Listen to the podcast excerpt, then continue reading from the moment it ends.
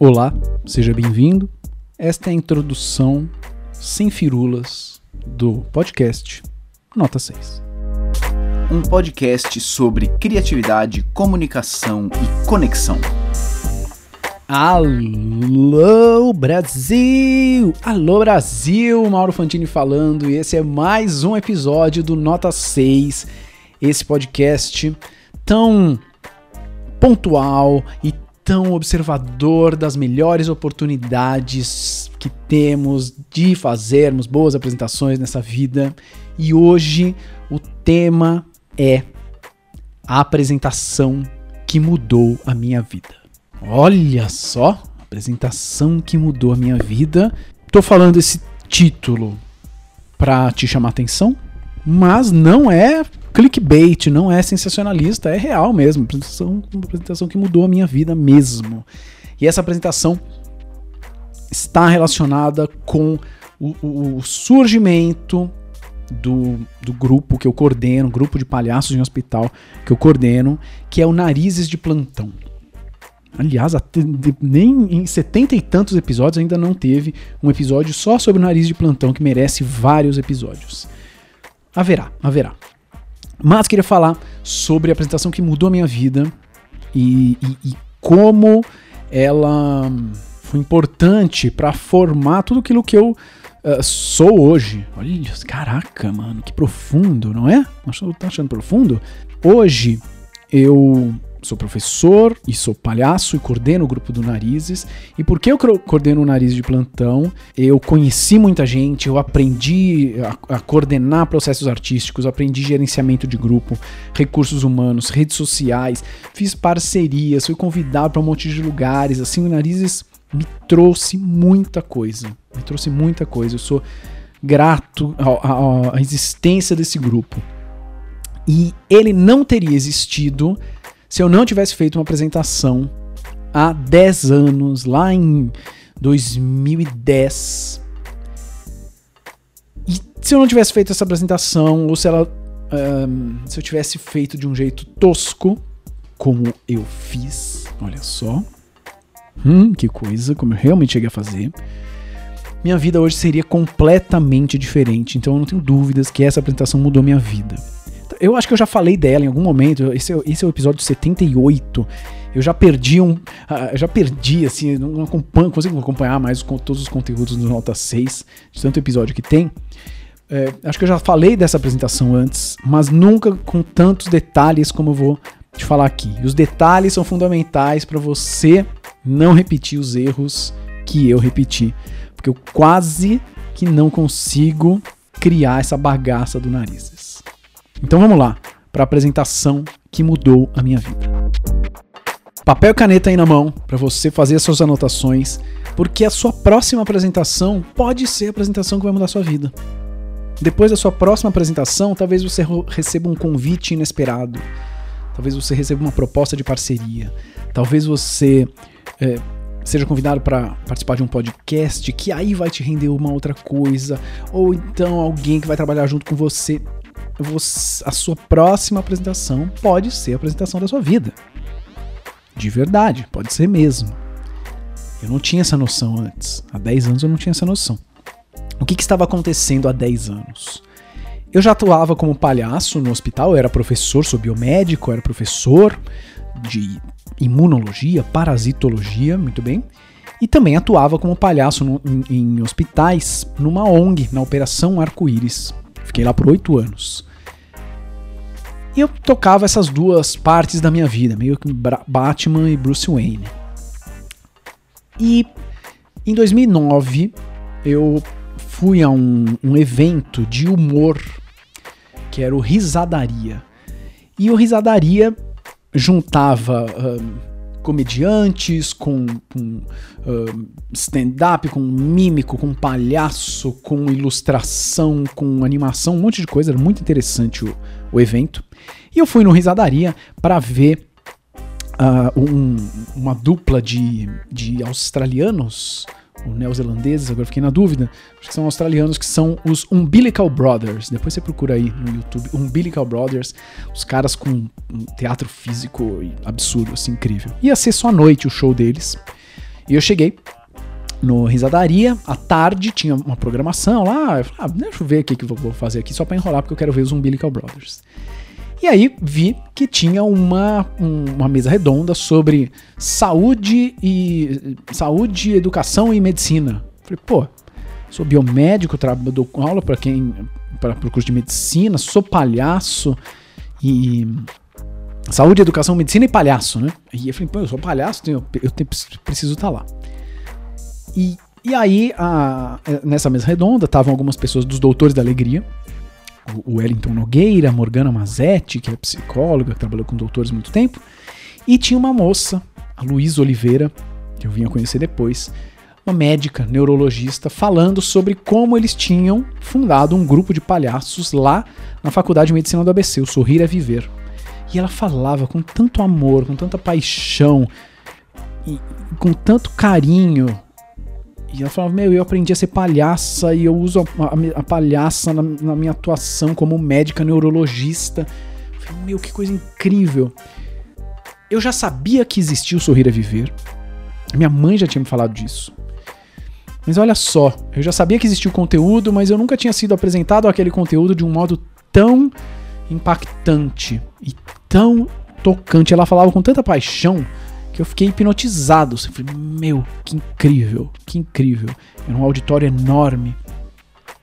E quando acabou, é, tinha a possibilidade de fazer pergunta. Eu lembro que eu levantei a mão e eu tava assim, ansioso para fazer pergunta.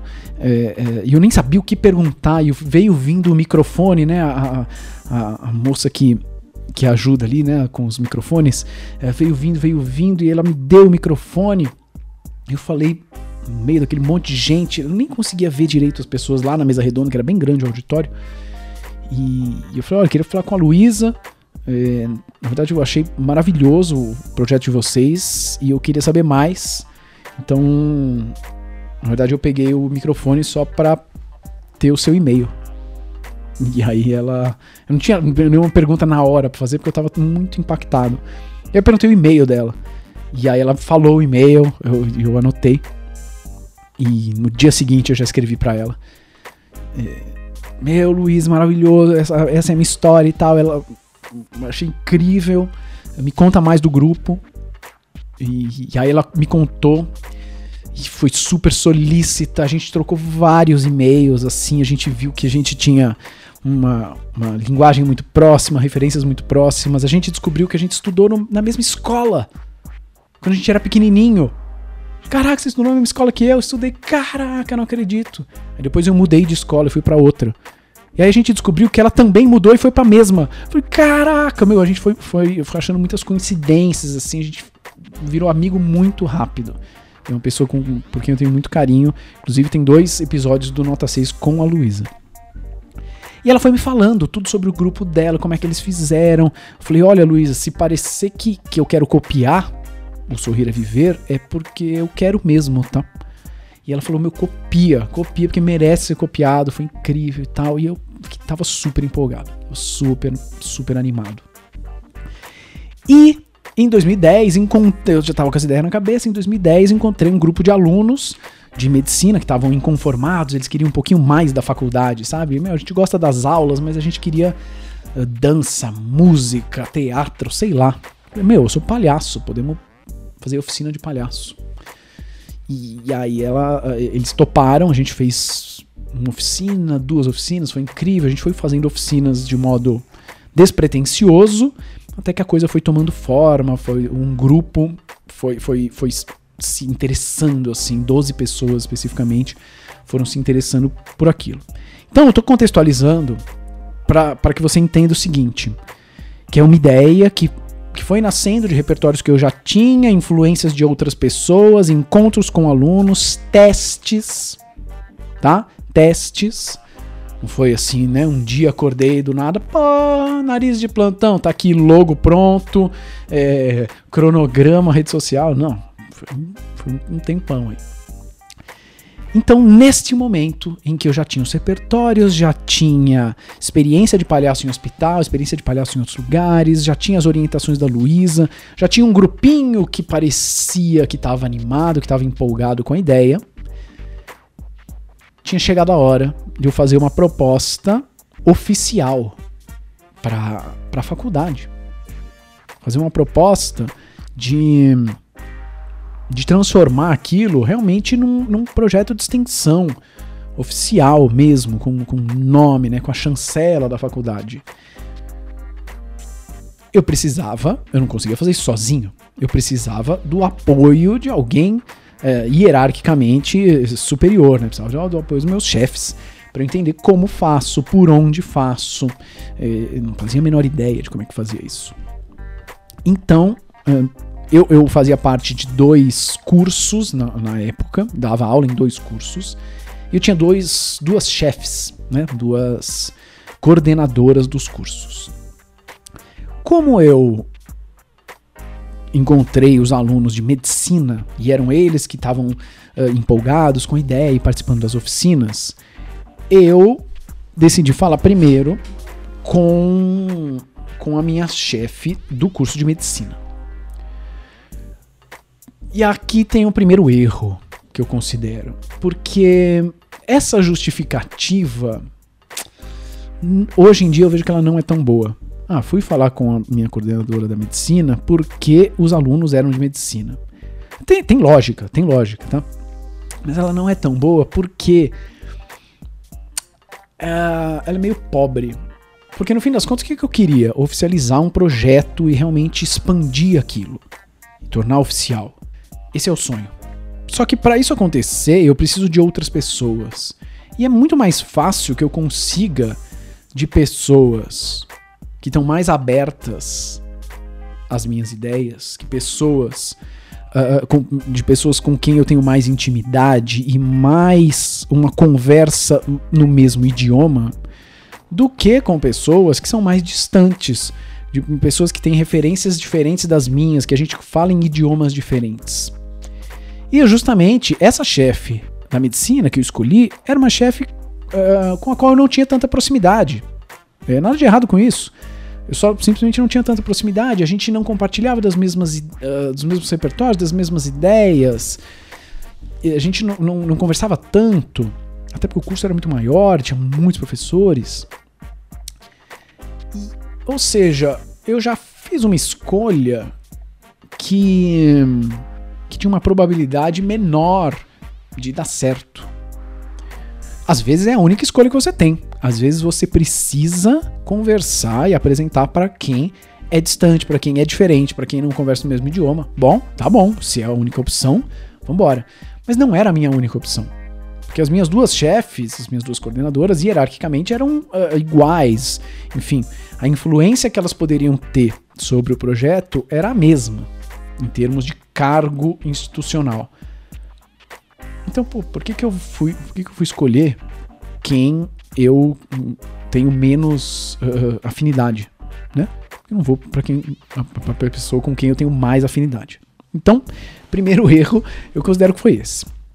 Um, não tão grave assim. O segundo foi bizonho.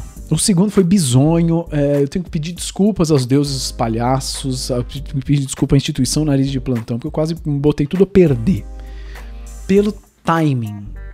O timing para eu fazer essa apresentação. E aí, quando eu tô falando de apresentação aqui, eu não estou falando ainda de uma apresentação formatada uh, uh, com, com, com referências bibliográficas e imagens e depoimentos e justificativas.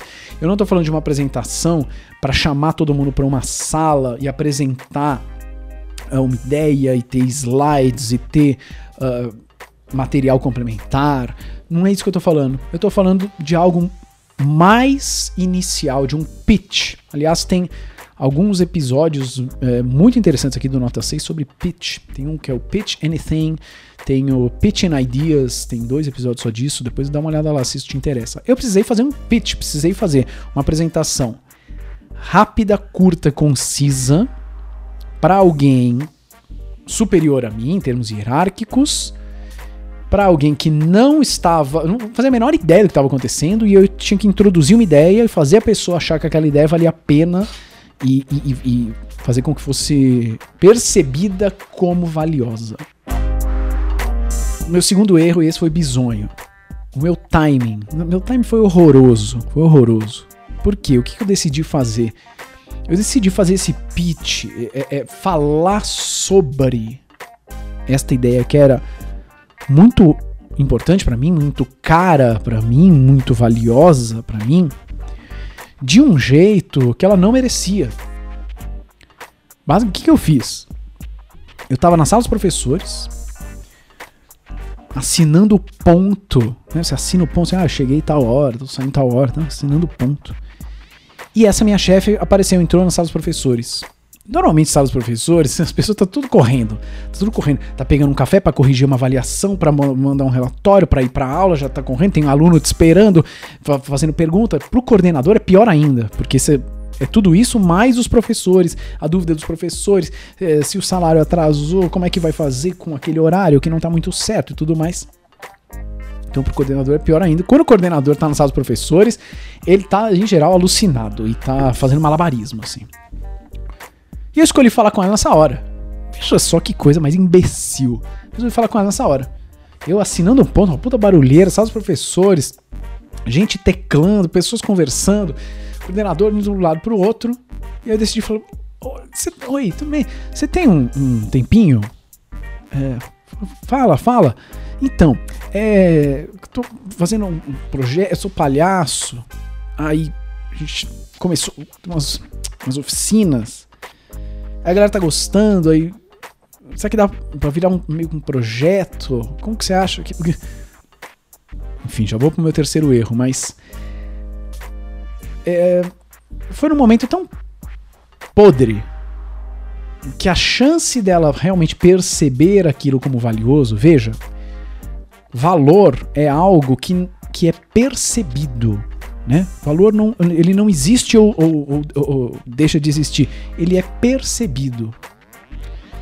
E a percepção é influenciada por um monte de outros fatores. E naquele momento, aquele momento do semestre, aquele ambiente, naquele horário, eu escolhi um momento em que ia diminuir muito as chances dela perceber a minha proposta como valiosa.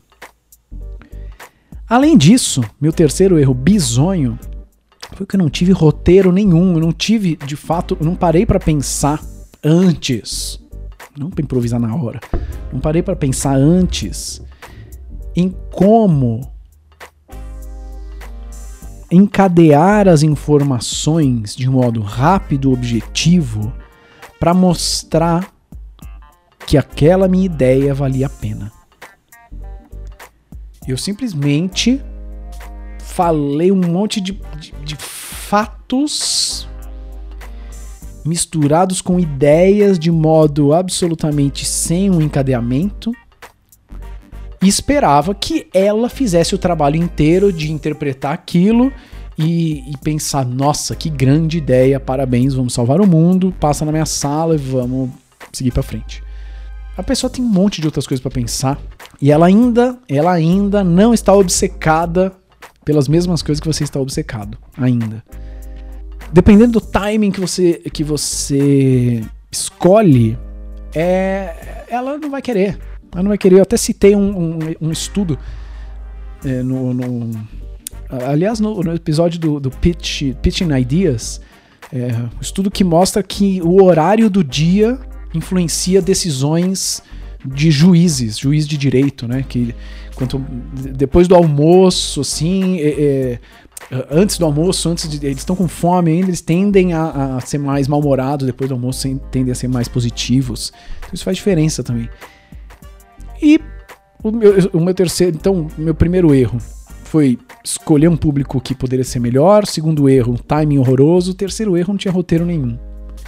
Resultado. O que ela falou para mim? Ela falou. Ela ficou com aquela cara meio de. Eu não, eu não entendi direito o que você tá falando. E. E ela falou para mim: olha. Que legal. Que legal. É, a gente vai se falando e saiu. Fui embora do jeito corrido de todo coordenador de faculdade. E você sabe que a gente não vai se falando. Você sabe quando a pessoa fala isso que a gente não vai se falando. Você sabe que ela não entendeu, que ela que não pareceu nem um pouco valioso para ela. Isso quer dizer que naquele momento as chances de expandir o projeto, de realmente se tornar algo oficial, eram absolutamente zero, porque eu não tinha conseguido ninguém para ser obcecado junto comigo. Eu dei um tempinho ainda na ilusão de que a gente ia se falando. A gente não foi se falando, obviamente, e o papo morreu. O papo morreu.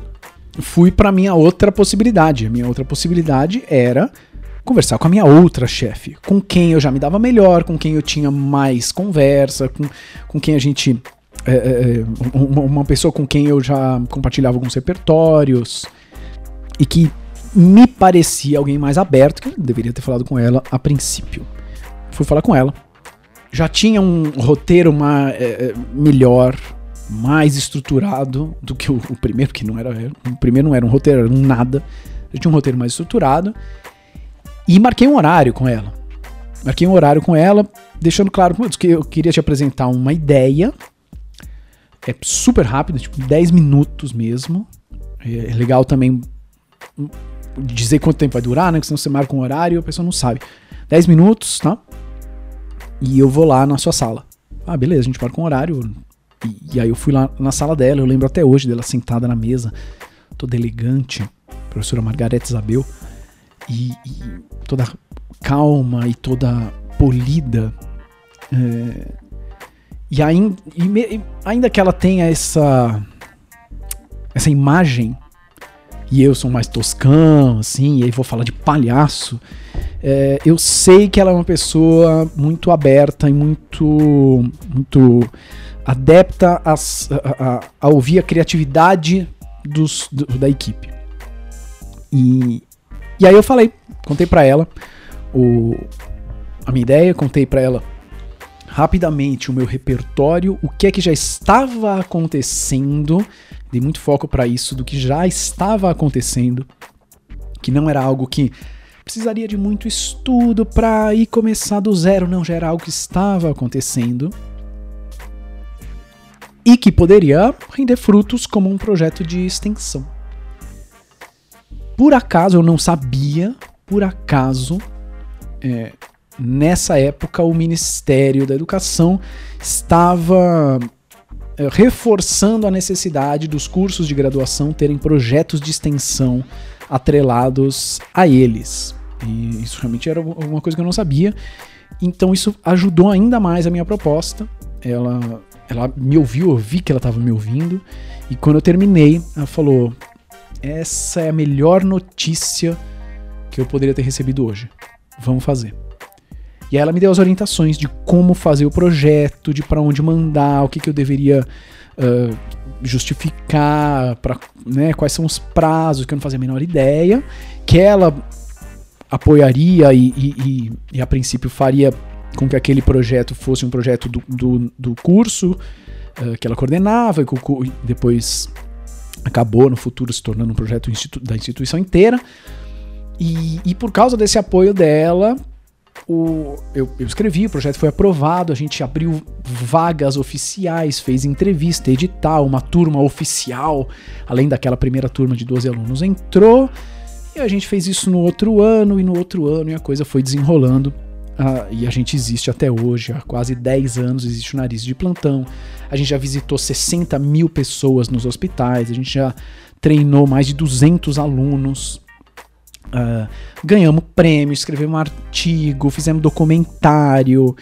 É, é, realmente uma grande honra, assim, e muita história que eu tenho para contar na vida é por causa do Nariz de Plantão. E eu só tenho essas histórias para contar sobre o nariz de plantão. Só tenho os, uh, a quantidade de amigos e alunos e orgulhos que eu tenho, porque porque foi para frente, porque foi para frente a partir dessa apresentação que eu fiz. E e, porque, e eu tô te gravando, eu tô gravando esse episódio do Nota 6 porque a sua próxima apresentação pode ser a apresentação que vai mudar a sua vida. E talvez você não tenha a sorte que eu tive de poder fazer duas vezes. Talvez você só possa fazer uma vez. E se você só puder fazer uma vez, pensa em qual vai ser o seu público. Pensa no timing. Quando que você vai mostrar? essa proposta e pensa no seu roteiro. Qual é o roteiro que você precisa cumprir para que ele tenha percepção, percepção de que aquilo é valioso. Qualquer coisa pode ter percepção de valor. Depende de como é apresentado, tá? Se você quer quer, putz, quero fazer um pitch mesmo, um, apresentar uma ideia rapidinho, eu tenho uma estrutura de um pitch, tá lá no, no episódio, não me lembrar o número agora, mas é um dos episódios do Pitch, Pitching Ideas, tá? Então, ouve lá, tem uma estrutura lá para você seguir.